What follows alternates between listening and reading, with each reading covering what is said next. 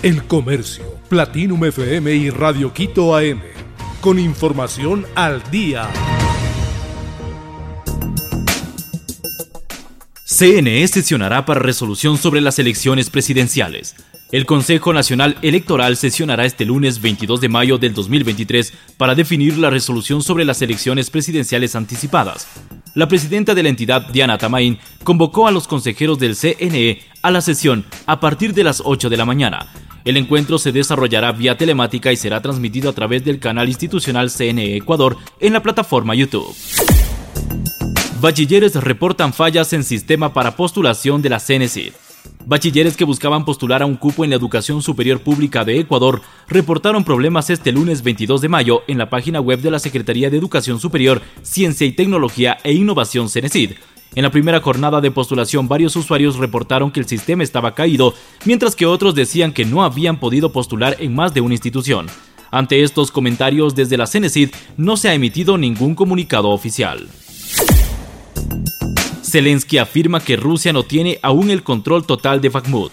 El presidente de Ucrania, Volodymyr Zelensky, dijo este domingo 21 de mayo del 2023 que la ciudad de Bakhmut aún está bajo cierto control de las fuerzas ucranianas.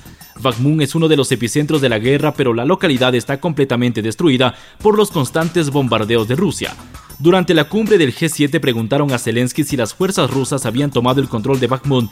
La interrogante se dio porque en las últimas horas el jefe del grupo de mercenarios ruso, Wagner Yevgeny Prokt, y el presidente ruso Vladimir Putin hicieron declaraciones al respecto. Zelensky contestó que creo que no. Martín Anselmi origina otra polémica con Independiente del Valle.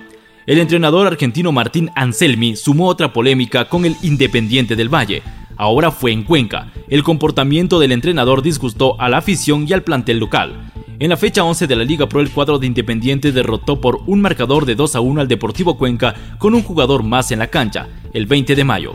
Tras el final del partido, Martín Anselmi celebró eufóricamente de cara a los hinchas cuencanos y sembró el malestar en estos.